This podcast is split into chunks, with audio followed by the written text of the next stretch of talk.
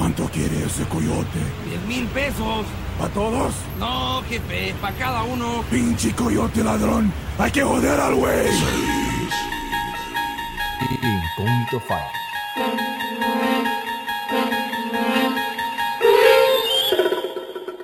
Estás entrando a un sitio distinto, oculto y de muy difícil acceso. En sus largos pasillos podrás encontrar cualquier artículo que tu imaginación sea capaz de imaginar. Estás cruzando las puertas de la hemeroteca del misterio. Levántese y busque. Oye, güey, me dio flojera, compadre. Pinche huevón. Perfecto, brother. Pues entonces... Arrancamos. Dale, compadre.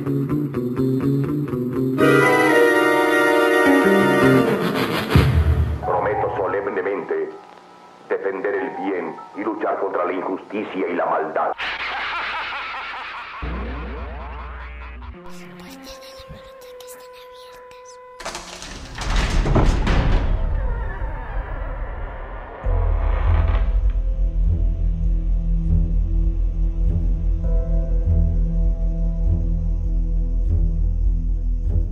Bienvenidos incógnitos. Nuevamente, su amigo Walter Sarabia, desde Los Ángeles, California. Aquí estamos de nuevo. Sí, aquí estamos con un nuevo programa. ¿Y qué les traigo hoy? Bueno, bueno, bueno, bueno. Ahora les traigo algunas curiosidades del centro de Los Ángeles. Bueno, perdón, de la ciudad de Los Ángeles. Y como ya saben, también tenemos a nuestro equipo, a nuestro gran equipo listo y preparado para dar caña en estos próximos minutos que tenemos por delante. Nuestra hermosa Eliana Sosa Martínez desde Bolivia nos trae una leyenda de su pueblo. Yo creo que no se la pueden perder.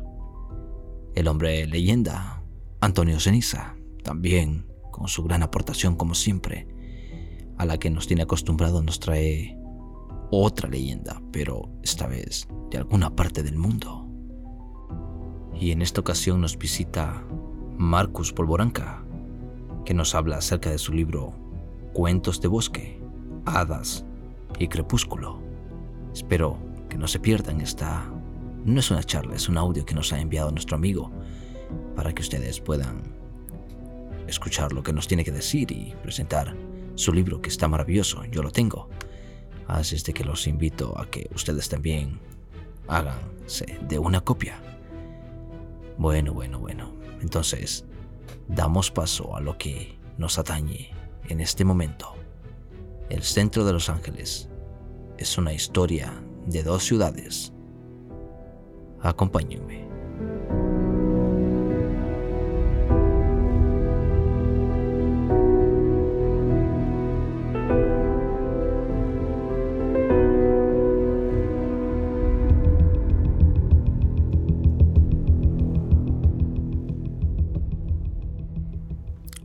De ustedes ya saben, la ciudad de Los Ángeles está dividida en dos barrios, los ricos y los pobres. En una esquina tienen a sus hipsters, alegres y adinerados. En el otro se encuentra Skid Row, el área infame entre Main y Alameda, donde reside la mayor población de personas sin hogar de Los Ángeles. Se ha hablado mucho del rápido crecimiento del centro de la ciudad en la última década, pero siempre, más o menos, se llevaron a cabo estas mitades.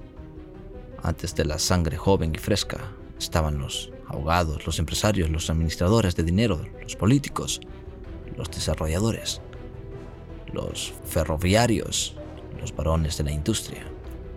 Y siempre, siempre presente en el fondo, al este estaba Skid Row.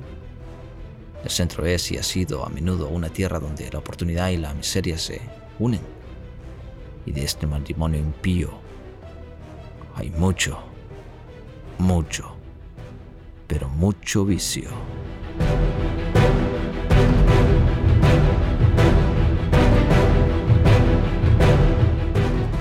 Ahora les voy a leer algunas curiosidades del mal apodado Wall Street del Oeste.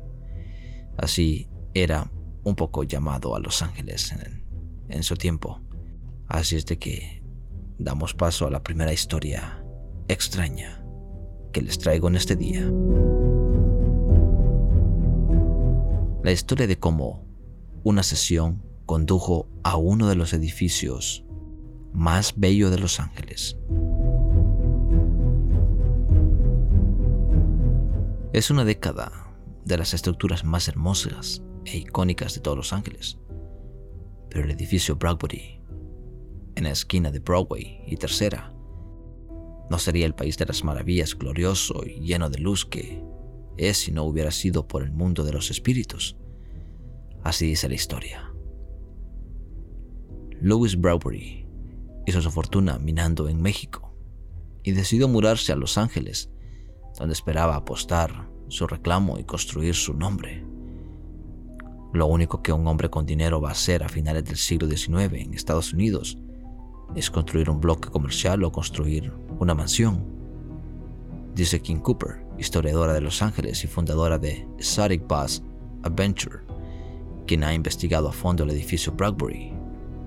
El plan original era trabajar con Summer Hunt, un arquitecto cuya firma diseñó varias casas y oficinas de moda en Los Ángeles en aquel entonces. Sin embargo, Bradbury encontró que el trabajo de Hunt era demasiado conservador. Quería algo más especial. Dijo Cooper, eres Bradbury, ha conquistado México, ha sacado fortunas del suelo y quiere dejar algo de lo que la gente hablará para siempre. Mientras deambulaba por la oficina de Wonder Hunt, Bradbury vio los dibujos de un joven dibujante llamado George Wyman. Wyman había estado leyendo un libro de ciencia ficción muy popular de Edward Bellamy, titulado Looking Forwards, que describía una sociedad utópica en el año 2000. Bellamy detalló los hermosos edificios del futuro dominados por el vidrio y la luz, y Wyman interpretó las ideas en una ilustración. Joven, dijo Cooper, imitando a Bradbury.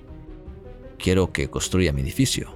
Y Wihan dijo, no, no, no, trabajo para mi jefe y él está construyendo su edificio. Y aparentemente Bradbury le dijo, no, ya he decidido que no voy a trabajar con tu jefe y tú deberías ir a casa y pensar en ello. Wiman no reflexionaría sobre esto solo, más bien llamó a una medium. El espiritismo estuvo de moda en los últimos años del siglo pasado. Tantos jóvenes murieron horriblemente en la guerra civil que surgió una pequeña industria de charlatanes para ayudar a calmar a los vivos. Un medio tendría ectoplasma saliendo y se tocarían trompetas y se escucharían voces y se transmitirían mensajes. Esto era muy común, a menudo teatral y a menudo fraudulento. Pero en las casas particulares era igual de común sacar un planchet, dice Cooper. Así que eso es lo que hizo. Wyman se reunió alrededor de una mesa con algunos otros y pidió llamar a su hermano, quien Cooper cree que murió por causas naturales. La pregunta que estaba haciendo era si George Wyman tomaba esa comisión y si esto podría convertirlo en arquitecto. Al mismo tiempo, si esto podría causar conflictos con su empleador. Y la plancheta comenzó a moverse y el lápiz comenzó a rayar el papel. Y se deletreaba en el guion de la medium. Toma Bradbury, serás... Y luego hubo un calimatías completo. Uno de los asistentes abandonó la mesa y cuando regresaron se les ocurrió ver la escritura al revés. Podían distinguir la palabra exitoso. Toma Bradbury y tendrás éxito. Con el estímulo del más allá, Wyman aceptó la comisión y terminó gastando todo el dinero de Bradbury. Y algo más, dijo Cooper. Tuvo la oportunidad de hacer realidad esta visión del futuro y Bradbury estaba dispuesto a invertir en ella porque iba a ser un monumento permanente en la tierra. y en muchos sentidos lo fue. Bradbury murió en 1992, al año anterior de la finalización del edificio. Wiman, por otro lado, cayó en la oscuridad y el olvido, aunque el edificio al día de hoy se mantiene en pie y es una de las estructuras, entre muchas en la ciudad, de las más bellas.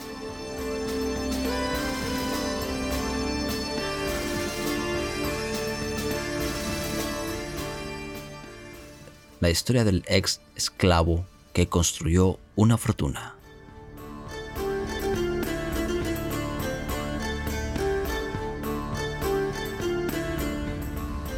Cuando Billy Manson murió en 1891, Los Ángeles Gerald escribió un obituario simple de seis oraciones.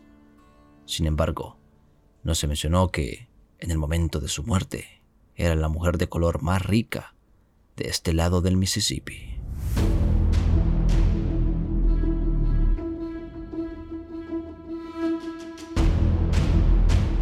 Nacida como esclavo en el condado de Hancock, Georgia, en 1818, Manson se vio obligada a hacer el viaje de seis meses a California. En 1851, por el dueño de esclavos Robert Smith, que llegó a estos lugares en busca de oro. Inicialmente se establecieron en San Bernardino, pero cuando se corrió la voz a Smith de que California era un estado libre, escondió a los esclavos en los cañones de Santa Mónica y se preparó para llevarlos a Texas. Sin embargo, los esclavos pronto fueron arrestados para su propia protección mientras se presentaban alegatos de emancipación ante un juez del distrito. El 21 de enero de 1856, el juez Benjamin Hates le entregó a Manson sus papeles de libertad y dictaminó que todos los hombres deben de dejarse a su suerte en la búsqueda de la libertad y la felicidad. Durante más de una década trabajó como enfermera y partera. Y como informó Los Angeles Times en 1905, sobre la base de su frugalidad y perspicacia empresarial se ha fundado la fortuna de sus descendientes. Con sus ahorros, Manson compró tres terrenos en el centro, el 331, el 333 y 335 en South Spring Street, en la calle Sur Spring. Todo en un momento cuando la calle Spring era poco más que un viñedo y un asentamiento de casas de adobe. El precio era de solo 250. Cuando murió se estima que esa inversión valía más de 100 mil dólares de la época, lo cual sería en dinero de hoy como 2.7 millones en la actualidad. 20 años después, la herencia valía 300 mil, 8.3 millones de la moneda actual. Pero su fortuna no fue su único legado. Ella estableció la primera iglesia metodista episcopal africana en Los Ángeles, ahí mismo en la calle Spring, y en sus días fue conocida como una de las caritativas de la ciudad. En los barrios bajos de la ciudad se le conocía como la abuela Manson informó Los Angeles Times en 1909, e hizo un gran servicio activo para elevar el peor elemento de Los Ángeles. Los Angeles Times también informó esta anécdota. Durante la inundación de principios de la década del 18, ella dio un pedido abierto a una pequeña tienda de comestibles que estaba ubicada en la calle Cuarta y Spring. Según los términos de esta orden, Todas las familias que quedaron sin hogar por la inundación debían recibir víveres, mientras Biddy Manson pagaba elegantemente la cuenta. Su casa en el número 331, en el sur de la calle Spring, en años posteriores se convirtió en un refugio para colonos varados y necesitados. A medida que se debilitaba, se hizo necesario que su nieto se parara frente a la puerta para darle ayuda a los tantos necesitados que hacían fila enfrente de ella. Las propiedades originales de Vivi Manson desaparecieron hace mucho tiempo y fueron reemplazadas por las estructuras de concreto espantosamente poco atractivas de Broadway Spring Center. Sin embargo, hay una placa y una exhibición que conmemora a Manson, se erigió en 1999.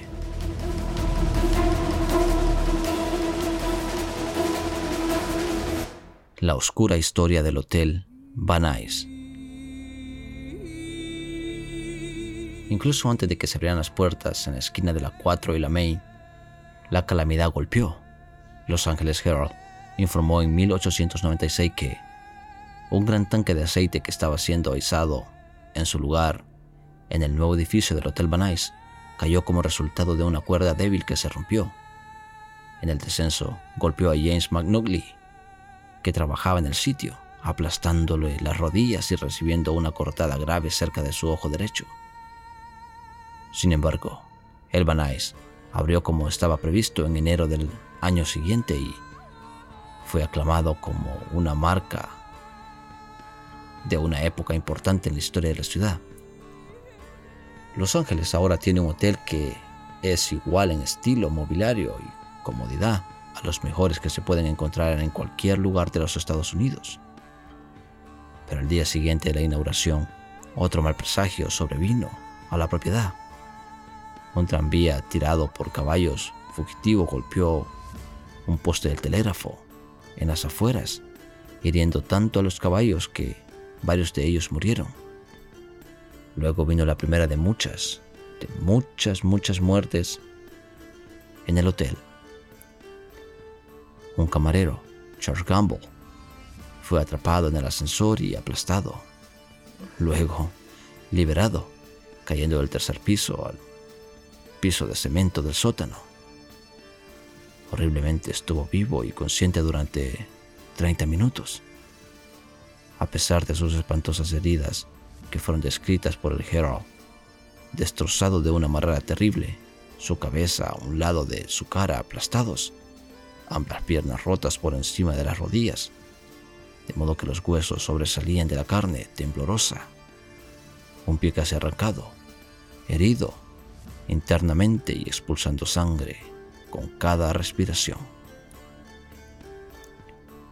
Cuatro años después, un conserje se asomó por el hueco del ascensor y fue golpeado por la caída de la cabina del mismo. Con un peso cercano de 4.800 libras, el hombre murió instantáneamente. En 1911, un anciano millonario solitario que había estado viviendo en el hotel durante cinco años murió de una enfermedad cardíaca. Aunque Los Angeles Times señala que su vida de hastío, confinamiento y falta de ejercicio apresuró al final. Un hombre deprimido se vengó de su esposa separada en 1924, ingiriendo cianuro, y lo hizo con rudeza en presencia de un portero. Y en 1937, una residente de 71 años de Akron, Ohio, e invitada del hotel, fue encontrada en posición vertical en una silla, muerta, a golpes. El Times informó que se encontró un ladrillo en la cama de la mujer mientras que la ropa de la cama también estaba saturada de sangre. En este punto, el ingenioso nombre del hotel fue reemplazado por el de Barclay. Y es el extraño caso de Otto Wilson, el que está tan indisoluble ligado al Hotel Barclay. Wilson, un farmacéutico de la Marina, dado de baja, llegó al hotel una mañana de noviembre de 1944 con una joven prostituta, Virgilie Griffith, a quien había conocido en un bar al final de la calle. Reservaron una habitación, se retiraron y bebieron whisky juntos. En algún momento, Griffith pidió más dinero y Wilson la golpeó confesó luego. La golpeé, luego le corté. Iba a desmembrar el cuerpo y deshacerme de él, pero descubrí que no podía hacerlo. Así que me fui. Guardó el cadáver en el armario y luego se fue a ver una película al Boris Karloff en el Million Dollar Theater de la calle Broadway. Recogió a otra prostituta llamada Lillian Johnson y la llevó a un hotel ahora demolido que una vez estuvo al lado del Grand Central Market, en la calle Hill, y debido a lo que él llamó su maldición, también la mató. Luego cruzó la calle hasta un bar ahora demolido que estaba al lado de Angel's Flight, Se sentó y tomó una copa. Ahí lo arrestaron y en 1946 lo arrojaron a la cámara de gas.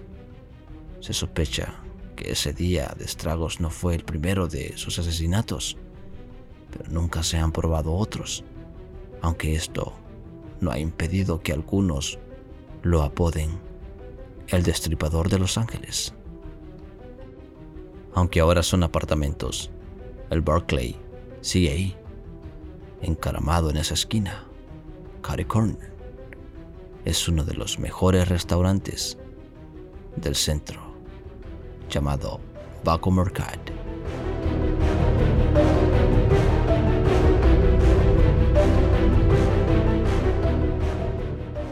La historia del salón más salvaje del centro.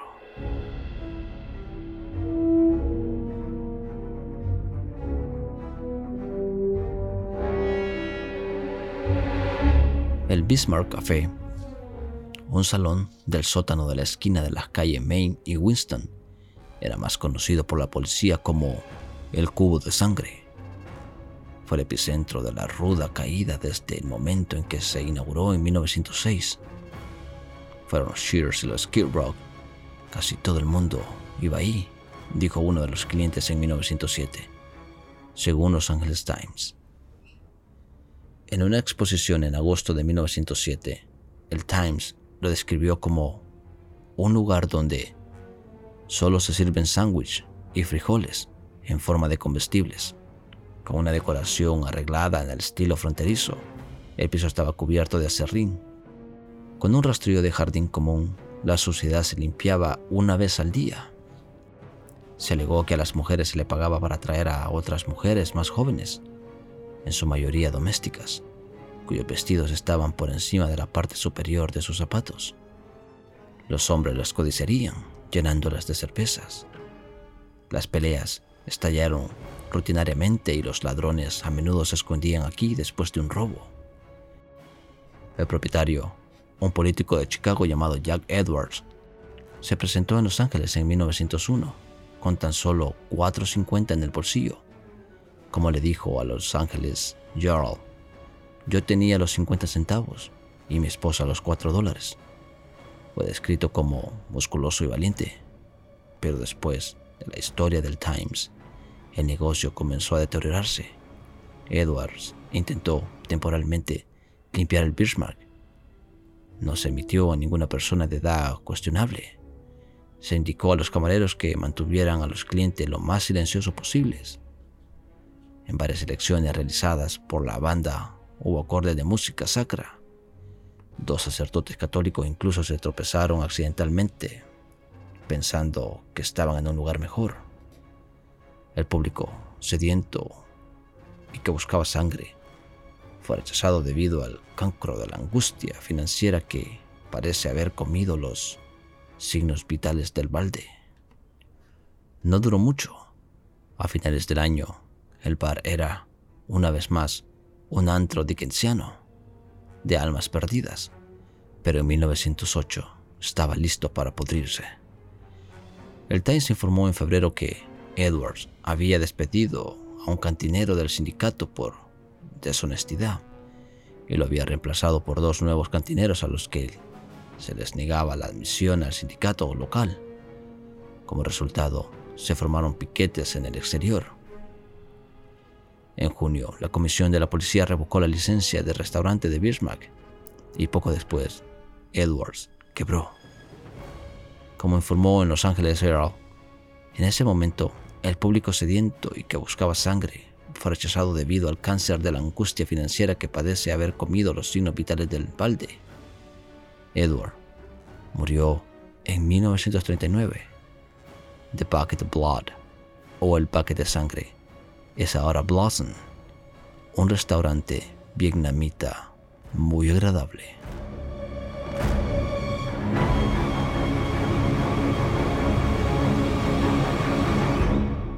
La oscura historia del porpandeo del edificio de Los Angeles Times.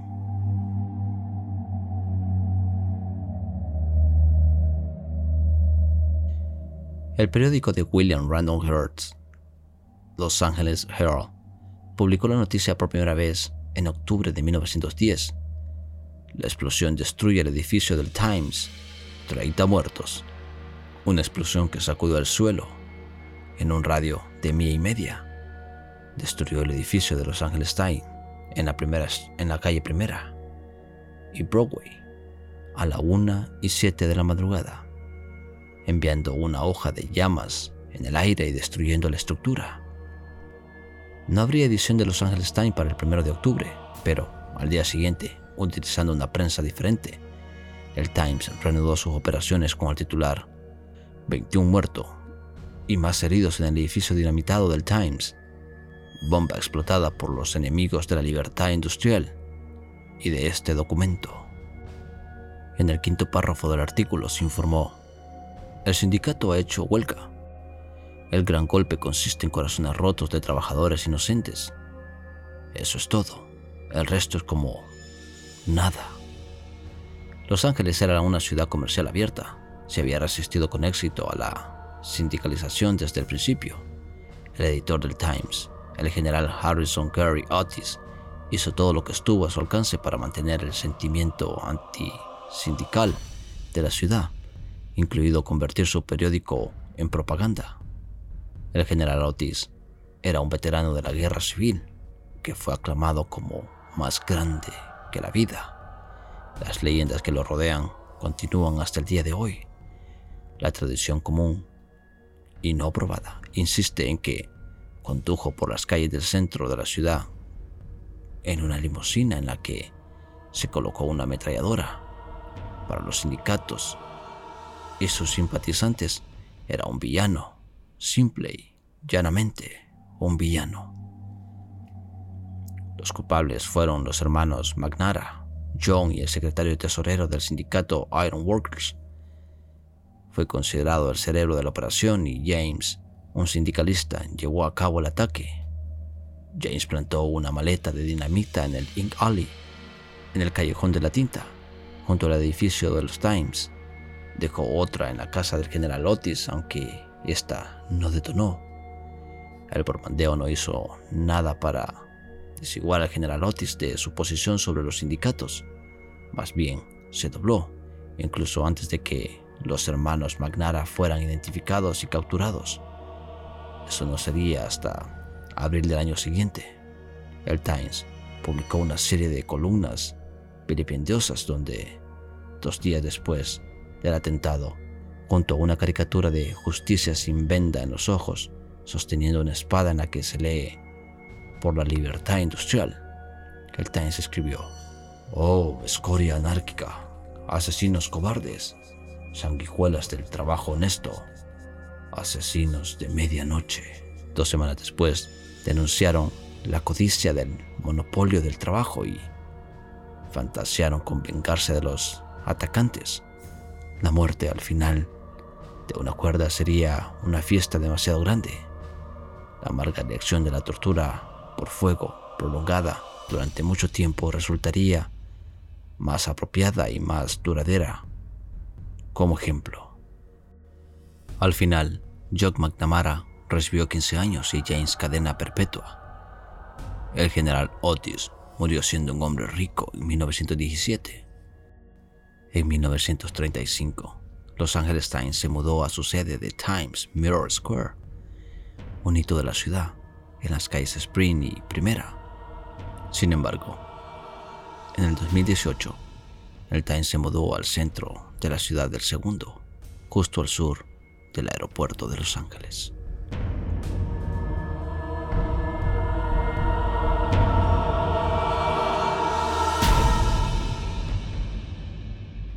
la historia de la creación de los premios de la Academia.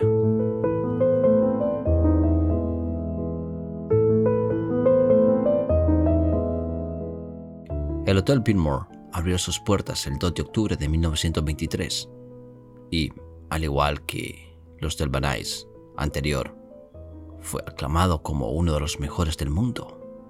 Los Angeles Times defendió que Los Angeles Biltmore tiene todas las demás hosterías, descoloridas a una rosa pálida.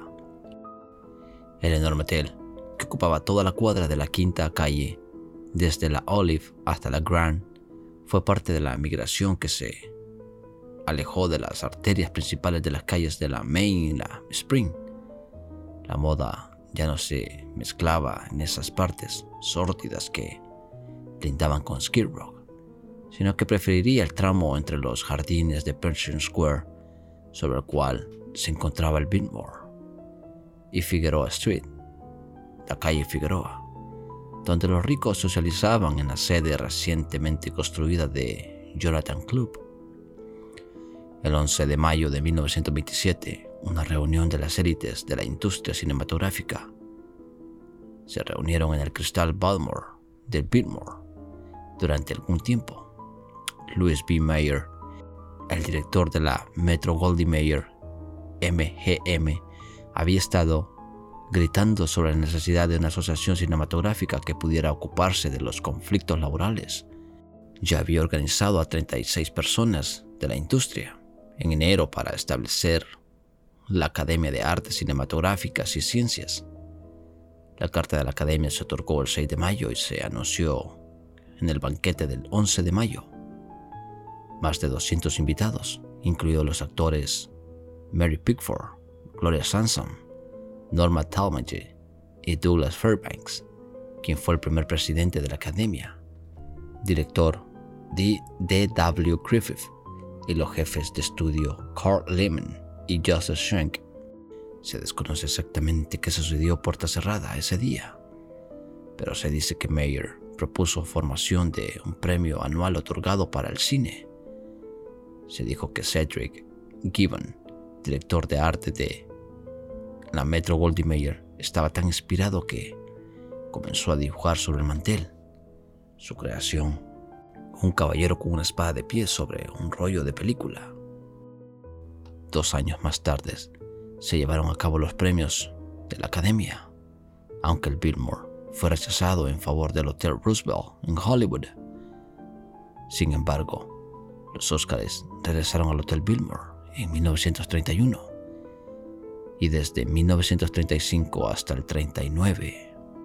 Sin embargo, los Oscars regresaron al Hotel Billmore en 1931 y desde 1935 hasta 1939.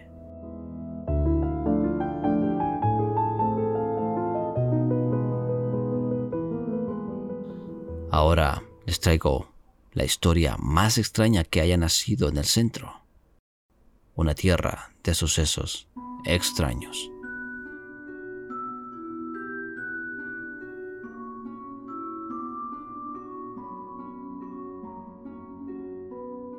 Cuando le preguntamos a los guías turísticas del centro de Los Ángeles cuál es la historia más extraña que se cuenta a los turistas en el centro de Los Ángeles, ellos Inmediatamente responden. El gran culto de los once de Bunker Hill. Una de las guías turistas, Cooper, es una proveedora de historias extrañas y horribles. Y cuenta todas estas historias en sus visitas guiadas. Pero esta es tan peculiar que la inspiró a escribir un libro sobre The Cape Kerr. Todo esto comienza en la década de 1920, cuando esta hermosa niña, Ruth Whelan, estaba trabajando en un salón de baile de taxis en Maine, en la calle Maine, para apoyar a su madre que vive en Booker Hill, dijo Cooper. Y no sé si era esquizofrénica o fantasiosa, pero estaba caminando a casa por el viejo centro después de que unos asquerosos viejos sucios la manosearan toda la noche. Y un ángel comienza a susurrarle y decirle que tú y tu madre Debéis encerraros en una habitación y te dictaré el libro de la vida del Cordero. Ruth regresó a la casa que compartía con su madre, May Otis Blackburn, en la calle Grand, en la 355 Sur. Hace mucho que fue demolida, reemplazada por, una, por un rascacielo. Tres días después, el ángel Michael se acercó a ellos y le dictó la escritura. Después de 42 meses de visitas de ángeles, Gabriel también le habló. Completaron la obra que también llamaron el Gran Sexto Sello en 1925 y formaron la Orden Divina de las Armas Reales de los Grandes Once. Aunque se dijo que se habían retirado a su hogar durante más de tres años, tanto la madre como la hija se casaron con Ward Seaton Blackburn y San Rizzo, respectivamente, y acumularon un culto de seguidores que se contaban por cientos. A lo largo del florecimiento de su secta surgieron una serie de incidentes peculiares. La madre de May, que también era madrastra de Ward por matrimonio con el padre de Warren, permaneció encadenada a una cama durante dos meses y 16 días. Pero durante ese tiempo, dijo, nunca fui la más feliz. El ángel Graviel finalmente me soltó. Mientras tanto, Ward, a quien el culto apodó Rey de la Estrella del Norte, se encontraba en la esquina de Wiltshire y Vermont, que ahora es Koreatown, contando automóviles sin razón aparente. Conté los autos. Le hice un informe a mi esposa. Dijo sin sentido. Y se sospecha que el esposo de Ruth, San Rizzo, fue envenenado por su esposa. Desapareció en 1924 y nunca fue encontrado. Luego está la familia Rod. William, su esposa Marta y su hija Willa, de 16 años, estaban, que estaban todos atados al clan. Willa incluso se convirtió en sacerdotisa, pero murió joven de disteria en la víspera del Año Nuevo de 1925. Pero no se preocupe, Ma Blackburn estaba bastante segura de que podría resucitar de entre los muertos. Y así el cuerpo de la pobre Willa se conservó en especias, agua salada y hielo. 600 libras de ese material que se había entregado semanalmente. Se sacrificaron siete cachorros en honor a Willa y se colocaron en un ataúd separado. Los perros representaban las siete notas de la trompeta de Gabriel. Después de cuatro meses, la familia Rod trasladó el cuerpo a casa en Vermont Avenue. Luego de cinco meses, a una casa en Ocean Park. Unos meses después, se trasladaron a una casa en 1094 Marco Place, en Venice. Cada vez que trasladaban a Willa, la colocaban en posición vertical en el asiento trasero del coche estaba tan bien conservada que los transeúntes pensaban que estaba viva. En Venice, California, la enterraron debajo de las tablas del suelo junto a los ataúdes de los perros. Al final, no fue asesinato, sino la codicia que los mató. El culto de Blackburn se mudó a un rancho en Santa Susana, en las afueras de Simi Valley Eventualmente el culto de Manson también llamaría hogar a esta ciudad. Mientras estaban aquí y mientras esperaban la venida del Mesías, los 300 en el redil se metieron en todo tipo de extrañas travesuras, sacrificios de animales, ceremonias desnudas y la acusación de que un miembro francés, Turner, fue horneado vivo. Los Blackburn lograron quitarle 50 mil dólares al rico petrolero Clifford Daphne, prometiendo que el libro de la vida del Cordero, según el Times, resolvería todos los enigmas de naturaleza y posibilitar la ubicación de todos los depósitos de metales y minerales preciosos. Por supuesto, no reveló nada, por lo que Blackburn acudió a la policía en octubre del 29, acusando a May Blackburn de estafarlo. Aunque el juicio de la madre Blackburn fue aparentemente sobre su engaño, se volvió sobre el culto y condujo a una condena. Sin embargo, fue revocado por la Corte Suprema de California, quien dictaminó que las rarezas de la secta eran perjudiciales. No está del todo claro qué pasó con los grandes onces, algunos dijeron que viajaron al lago Tajo para vivir sus últimos días. Otros dijeron que no.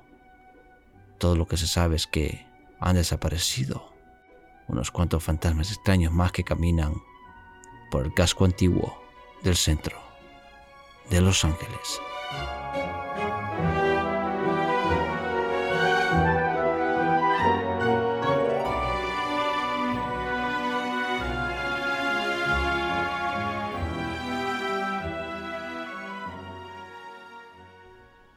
Bien amigos, ahora damos paso a nuestro amigo Marcus Polvoranca, que nos presenta su libro.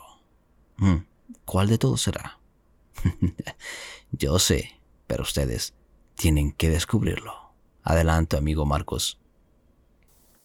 Hola a todos, muy buenas. Soy Marcus Polvoranca. Para el que no me conozca, soy escritor, soy editor, estoy al frente de la editorial La Sierra del Dragón en este caso, bueno, agradezco en primer lugar la invitación de los amigos de Incognito File para hablar de, mis trabajos, en concreto del amigo Walter Sarabia, que ha tenido la amabilidad de, cederme este espacio y me ha pedido que hable de uno de los, de los últimos libros que he publicado a través de la Sierra del Dragón. Se llama Cuentos de Bosque, Hadas y Crepúsculo y es una antología de cuentos y relatos de autores que a mí Personalmente me, gustan mucho autores clásicos, en su mayoría, como pueden ser Becker, Robert Louis Stevenson, María Esa de Queiroz. Son cuentos que tienen en, común el, ambiente en el que están ambientados, eh, siempre en esos momentos mágicos, que por supuesto es siempre el crepúsculo, en lugares eh, naturales como, pueden ser bosques, como pueden ser lugares solitarios y la aparición en todos ellos de, lo fantástico, de, lo que llamamos seres féricos en algunos casos, en otros casos seres, eh, seres directamente misteriosos, como pueden ser los vampiros, como es el caso del cuento de, Olaya. En general, bueno, eh, como digo, el punto en común de todos ellos es la ambientación y el que todos ellos, por supuesto, son cuentos en mi opinión, insisto, muy buenos. ¿no? Eh, como no, yo he sido el que los he elegido, el que los he recopilado y para mí todos son pues, cuentos fantásticos en todas sus, acepciones. Bueno, el, más largo de todos ellos es el de Olaya, es el de Robert Louis Stevenson, es un cuento eh, sobre vampiros que está ambientado además en, España y que me parecía curioso porque a mí Robert Louis Stevenson es un autor que me, que me entusiasma mucho y me parecía interesante. Eh, también ha sido la primera, mi primera experiencia como, como, traductor y la verdad que lo he, disfrutado mucho. Eh, como digo, Stevenson es un autor que me, que me, encanta y el cuento de Olaya yo creo que merece mucho la pena por sobre todo esa ambientación en esa España fabulosa, esa España de la época de, de la guerra de la independencia y cómo introduce el vampiro y cómo, a pesar de que cae en algunos clichés típicos de, los novelistas ingleses, bueno, no deja de poner su nota de genio en el cuento y es un cuento fabuloso. Por supuesto, los demás, ¿no? Hablar de eh, José María Esa de Queiroz es otro de mis autores favoritos, que siempre tuvo también una conexión con lo sobrenatural, aunque era, eh, podría se, se define y aparece definido en los, en los manuales como, como, un autor realista, siempre tuvo una, una querencia, un, eh, un apego por lo, por lo, sobrenatural y bueno, precisamente una de las últimas adquisiciones que he hecho de, un libro ha sido un diccionario de milagros que comenzó a elaborar y en el que pretendía, aunque no llegó a terminarlo, pretendía reunir eh, eh, anécdotas y hechos sorprendentes relacionados con los milagros y, por supuesto, sobrenaturales.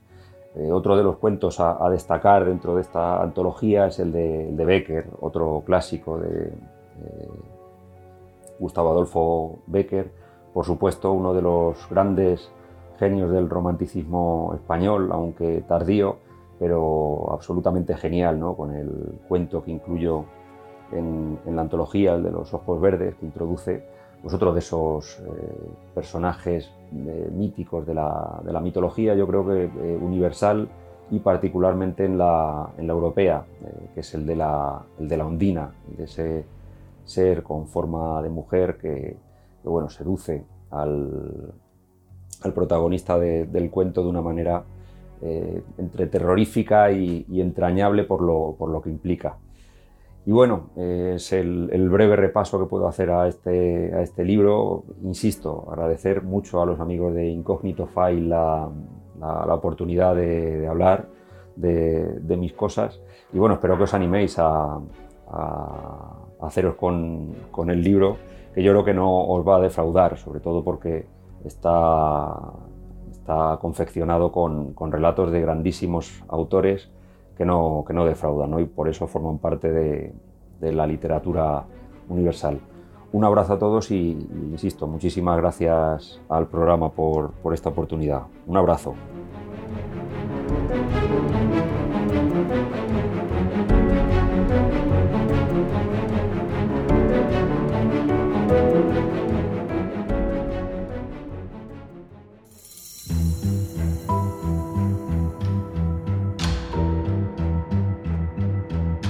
Somos leyenda con Eliana Sosa Martínez.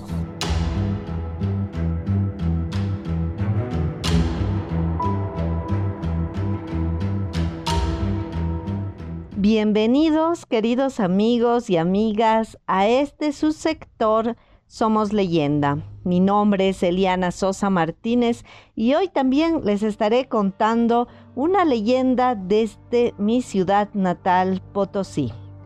Como ya les había contado en anteriores capítulos, Potosí fue una de las ciudades más ricas eh, en el mundo durante la colonia. Y esa riqueza, pues algunos dicen que todavía se encuentra oculta debajo de algunas casas, de algunas construcciones en la ciudad. Por eso se dice que el tesoro más famoso de Bolivia es Potosí. A estos tesoros que no se encontraron todavía se los llama tapados. El tapado tiene que ver con un tesoro escondido, ya les decía, un legado colonial oculto y que puede reaparecer en cualquier momento. La imaginería potosina hace referencia a las grandes riquezas que yacen todavía bajo tierra gracias a la codicia de los que no quisieron o no pudieron ostentarla dentro o fuera de la villa imperial. Se cree que muchos ocultaban estos tesoros pues para poder sacarlos posteriormente. Todo habitante potosino a la hora de tumbar una pared o cavar en el suelo tiene un ojo atento a ver si aparece un resabio del famoso tesoro de Rocha, que es uno de los más conocidos y de los que más se ha hablado y del que se han creado diferentes historias sobre su origen y también sobre la posibilidad de encontrarlo en algún lugar. En efecto, esta es una de las historias más difundidas por la memoria colectiva y nos remite a la ya famosa historia de la Villa Imperial de Potosí de Arsáns de Orsua y Vela. Es una de las formas que ha adquirido la leyenda del origen del Cerro Rico también que cuenta la sanción divina, es decir, aquella leyenda que les conté hace mucho tiempo atrás sobre que unas voces habían negado la riqueza a los originarios.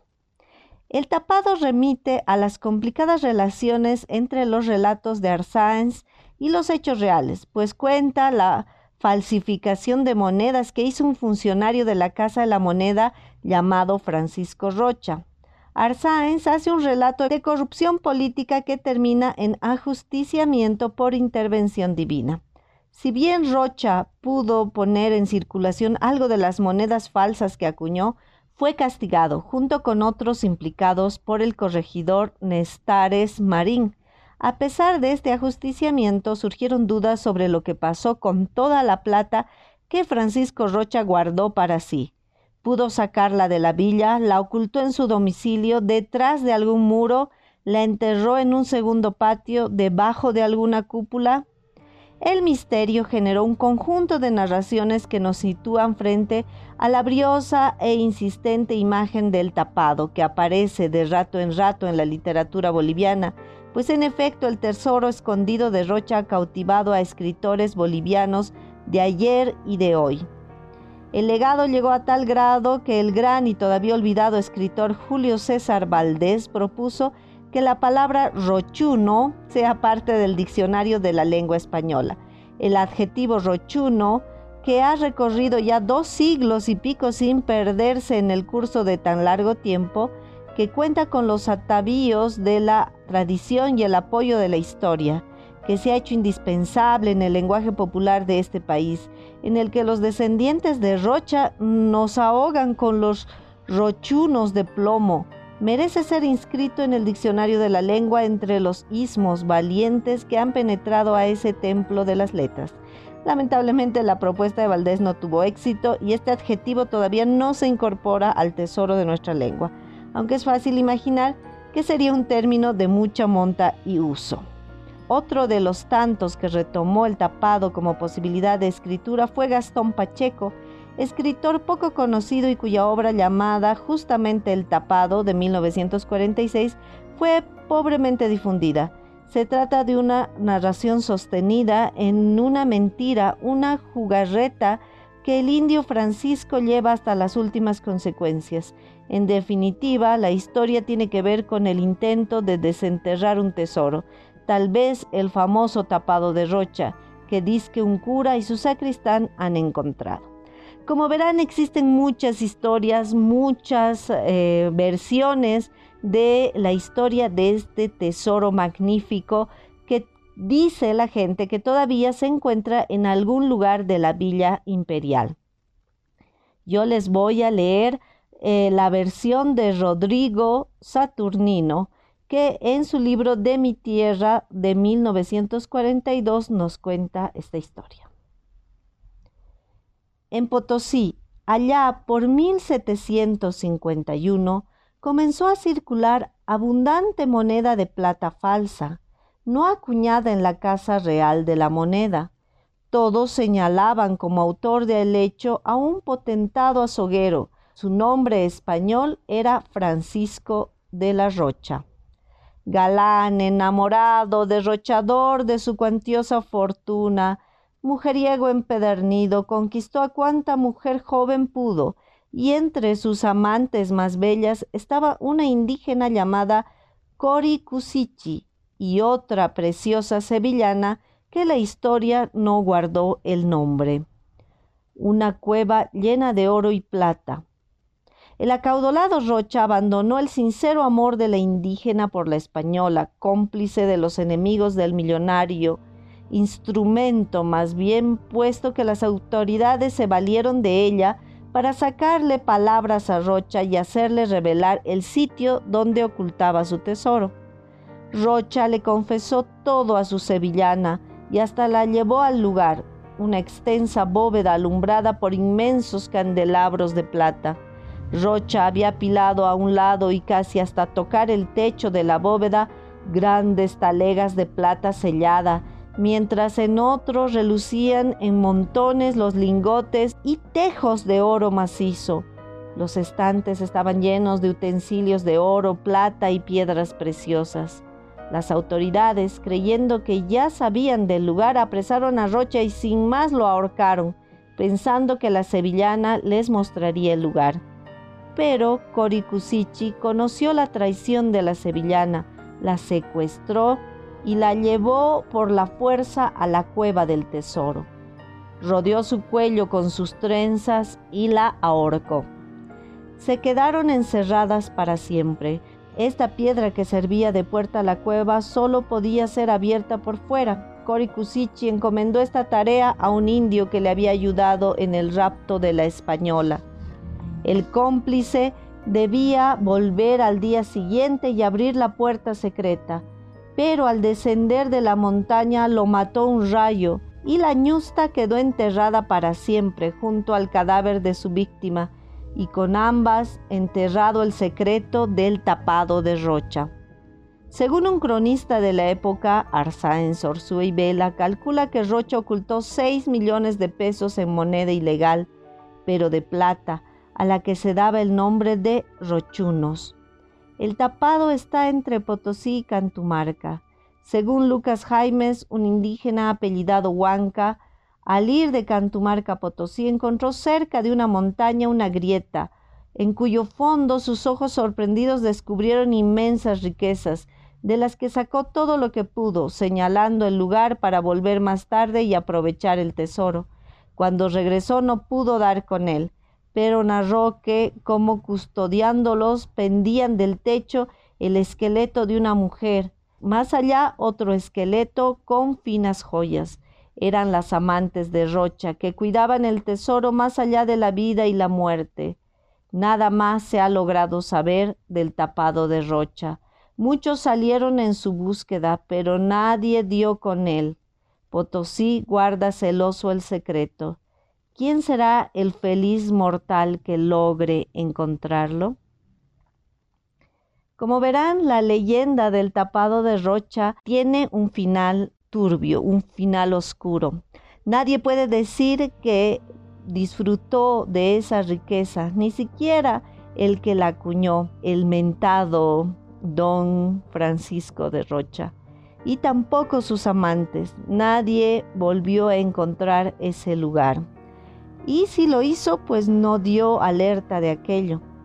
Todo el mundo en Potosí cree que existe todavía este tapado, aunque algunos incluso dicen que no está tan lejos de la ciudad, sino que se encuentra en alguna casa del centro de la ciudad y que en algún momento va a ser encontrado por alguien.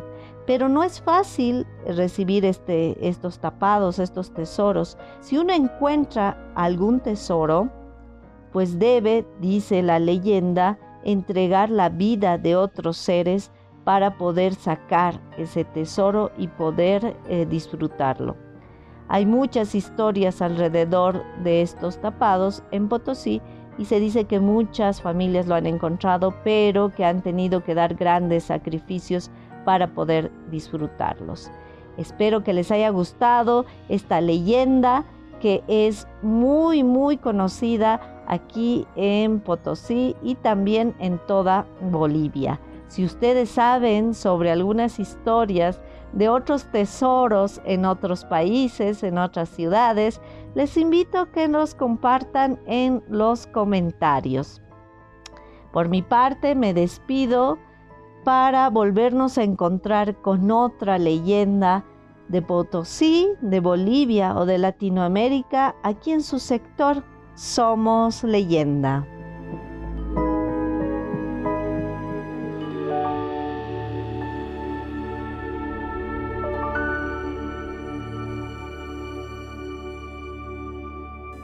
Pocos lo recuerdan, pero en México ocurrió uno de los desastres nucleares más grandes del planeta.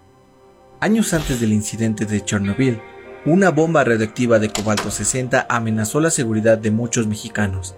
Hasta la fecha, el número de víctimas es incalculable.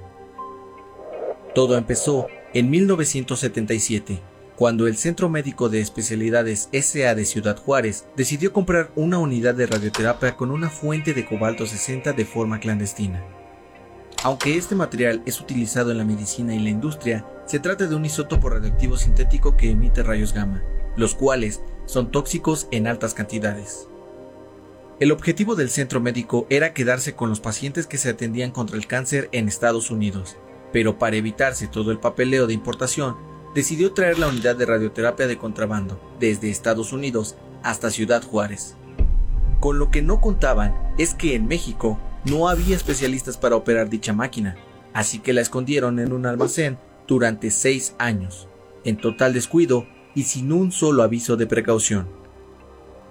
Fue así como el 6 de diciembre de 1983 inició el desastre.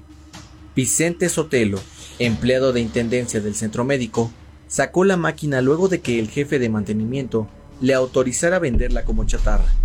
Sin saberlo, Vicente y un compañero de trabajo empezaron a desvalijar a martillazos el peligroso aparato con una bomba radiactiva de cobalto 60 en su interior. Los golpes abrieron el cabezal de 100 kilos, liberando la radiación. Los dos trabajadores notaron que el cilindro emanaba luz de color azul. En sus bocas percibían un sabor metálico y el ambiente se sentía caluroso a pesar de ser de noche. Sin embargo, ignoraron estos extraños sucesos. subieron los fierros a una camioneta Datsun blanca y se dirigieron al Yonke Phoenix, un depósito de chatarra donde recibieron 1.500 pesos por los fierros. Durante el trayecto, el cilindro abierto iba regando gránulos de cobalto 60 por todo Ciudad Juárez.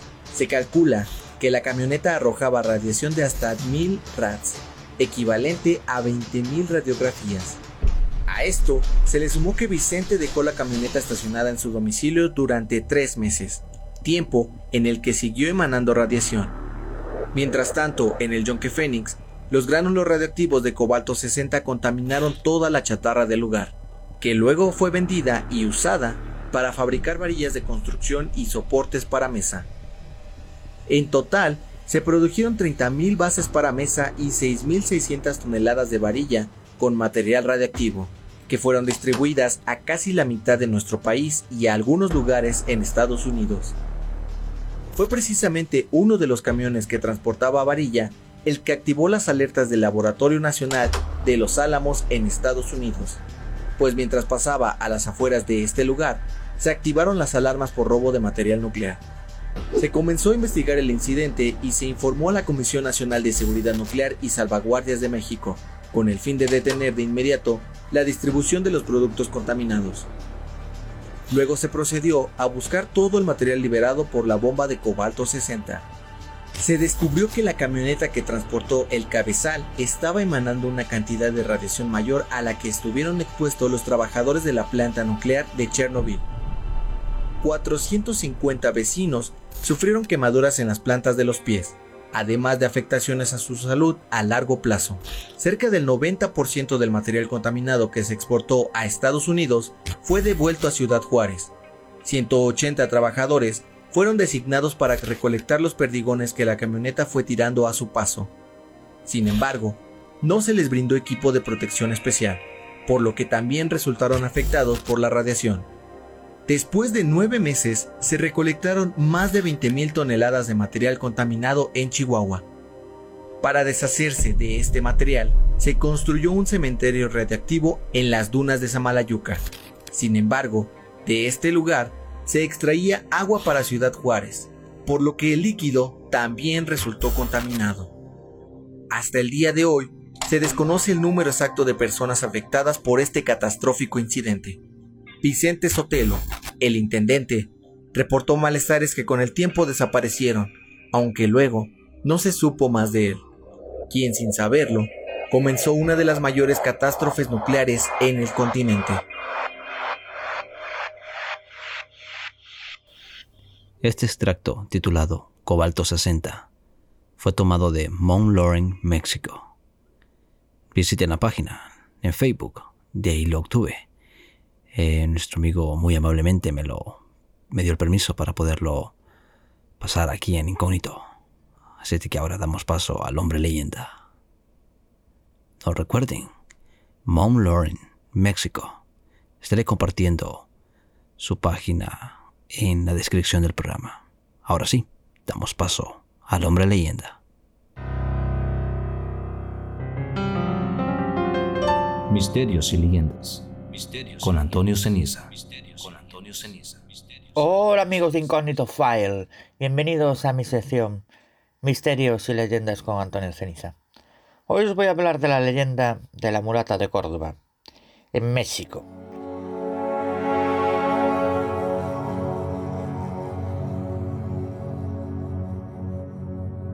La ciudad mexicana de Córdoba, en el sur del estado de Veracruz, ofrece una particular leyenda acerca de una mujer que parece haber dejado una indeleble huella en tiempos coloniales. Nos referimos, claro está, a la leyenda de la mulata de Córdoba. A principios del siglo XVIII, aun cuando la fecha no pueda ser precisada exactamente, sino que por el contrario, las diversas dataciones difieren mucho entre sí, habitó en Córdoba, ciudad mexicana, una mujer de origen ignoto, a quien todos conocían como la mulata. Hace muchos años, en la época del Santo Oficio, vivía en la ciudad de Córdoba, Veracruz, una hermosa mujer llamada Soledad. No tenía padre ni madre, todos en el pueblo la conocían como la mulata, pues sospechaban que era hija de Morena y castellano. Su extrema belleza la hizo blanco de requiebros, volviendo, volviendo la mujer huraña. Las mujeres celosas de los encantos de la mulata comenzaron a correr el rumor que ésta sabía de brujería, magia y encantamientos. Argumentaban que todas las noches observaban una luz intensa que salía por la ventana de la choza en la cual habitaba, así como música y sonidos extraños. De ella corrían versiones que todos consideraban creíbles, aun cuando parecieran exageradas, que se trataba de una bruja, de una hechicera, de una peligrosa mujer que había hecho un pacto con el diablo. Sin embargo, y a pesar de que se contaba que en su casa se podían observar extrañas luces luego de la caída del sol, como si se estuviera celebrando algún tipo de ritual, nunca se pudo obtener prueba fehaciente de esas actividades secretas. Sin embargo, era verdad que se le consideraba una poderosa hechicera, especialmente en el rubro dedicado a los milagros casi imposibles de hacer y acontecer. Quienes acudían a ellas sanaban de enfermedades incurables jóvenes casaderas que habían sido abandonadas por sus novios, veían que estos regresaban para ponerse definitivamente a sus pies. Quienes perdían su empleo encontraban uno mejor. Al parecer la, capacidad de la misteriosa mulata de satisfacer a sus clientes en el arte de la hechicería no tenía límites. También se afirmaba de ella que tenía el don de volar, y que lo hacía sobre los tejados por las noches, alarmando a los perros guardianes, aunque jamás hubo testigo presencial de ese prodigio. Muchos afirmaron que era posible verla al mismo tiempo en la ciudad de Córdoba y en la ciudad de México, lo que en parapsicología se conoce como bilocación, o la capacidad sobrenatural de estar en dos lugares simultáneamente. No había dudas, pues, de que la mulata cordobesa conocía los vericuetos de las antiguas enseñanzas de la magia. No por nada en México, cuando alguien recibe un pedido imposible de cumplir, contesta, no soy mulata, no soy la mulata de Córdoba. Hasta nuestros días ha llegado su fama. El Santo Oficio, no haciendo oídos sordos, comenzó con ayuda de los vecinos el espionaje a la joven con la esperanza de descubrir sus tratos con el maligno. Pero las sospechas se acallaban al ver acudir a la mulata, como buena cristiana, a la iglesia todas las mañanas. Unos ojos entre los demás la miraban más de cerca, en aquellas pupilas se reflejaba la pasión y el amor que se desbordaban cada vez que ante ellas se cruzaba la mujer morena. El dueño de esos ojos era nada más y nada menos que el alcalde de la ciudad. La mulata hacía caso omiso a los suspiros del alcalde por ella, ni una sonrisa le regalaba al hombre, cuyo corazón se derretía con tan solo pensarla. El alcalde, no aguantando más el sentimiento, se decidió a confesarle a la morena lo que vivía por dentro. Le prometió toda clase de riquezas si le entregaba su cuerpo. Una noche con ella, solo una noche solicitaba. La mente del alcalde viajaba, imaginándose en el lecho con la mulata, cubriéndola de besos y caricias, pero el sueño se vio interrumpido por el rechazo inmediato de la mujer, que ni un solo gesto de simpatía le dedicó al enamorado. Viéndose desairado y con su orgullo herido, acudió con el santo oficio, dispuesto a denunciarla por hechicería, y así hacerle pagar a la mujer por su desprecio. La acusación no venía de cualquiera, lo decía el alcalde, y su testimonio era más que suficiente para apresar y enjuiciar a la mulata. Esa misma noche acudieron a la choza de la mujer y le ordenaron abrir en nombre de la Santa Inquisición. La joven aterrada, sabiendo el destino que la guardaba, se negó a obedecer pero los intentos de la mulata por impedir la entrada fueron inútiles. Lograron apresarla y llevarla a las mazmorras del castillo de San Juan de Ulúa, donde fue encerrada en espera de su castigo. Soledad, la mulata de Córdoba, como ya era conocida, fue hallada culpable y sentenciada a la hoguera. La ejecución sería en la plaza de la ciudad, como escarmiento a los demás ciudadanos, Así sabrían lo que les ocurría a las personas que se desviaban del camino del bien. Todas las noches, en lugar de rezar por la salvación de su alma y mostrar su arrepentimiento, Soledad se dedicó con devoción a dibujar con un pedazo de carbón un barco en la pared del calabozo. El navío estaba dibujado con tal maestría que el carcelero, que en la madrugada fue a buscarla, quedó pasmado ante la obra de arte. Ante la sorpresa del guardia, Soledad preguntó con una amplia sonrisa, ¿qué es lo que le falta a esta embarcación? El hombre se apresuró a responder, navegar. Pues mira cómo navega, le contestó la mulata subiendo las escalerías del barco. Todavía se volvió para despedirse de su captor, moviendo suavemente su mano, indicando un adiós, mientras el galeón desaparecía ante los ojos desorbitados del centinela. Se corrió la voz de que con sus poderes la mujer había convocado a un navío desde algún lugar del otro mundo. Jamás nadie volvió a ver a la mulata de Córdoba, y su ancestral sabiduría brujeril se perdió para siempre. Y hasta aquí mi sección por el día de hoy. Recordaros que me podéis encontrar en mis blogs leyendasdelmundoceniza.blogspot.com, en el blog leyendasceniza.wordpress.com y en el blog Misterios Leyendas de Galicia y Asturias.wordpress.com. Y como no, también podéis encontrar mi propia página web que es antonioceniza.6t.net. Y también me podéis encontrar en iVoox en los programas que dirijo que son Marín Ceniza, Misterios Podcast Radio y el programa Misterios de las Noches Gallegas Podcast Radio. Un fuerte abrazo al caballero Walter Sarabia y al metrosexual canadiense John Dee. Y como no, un fuerte abrazo a todos ustedes, queridos amigos y oyentes. Y nosotros nos escuchamos en el próximo programa.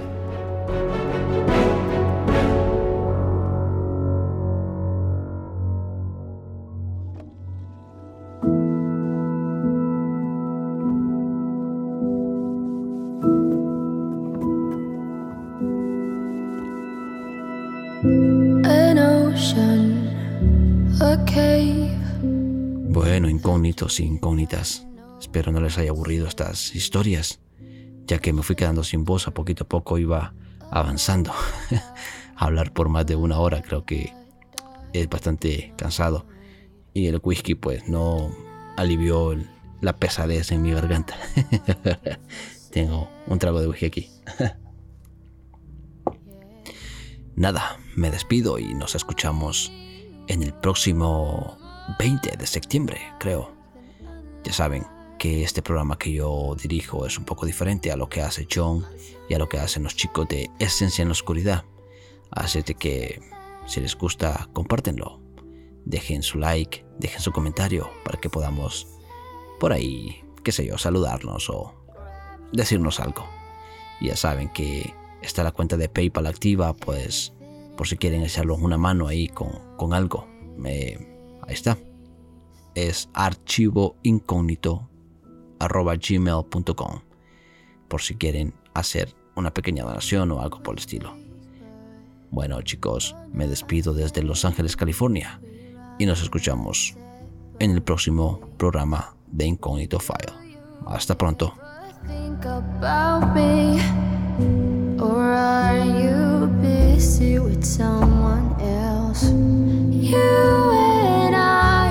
We got our differences.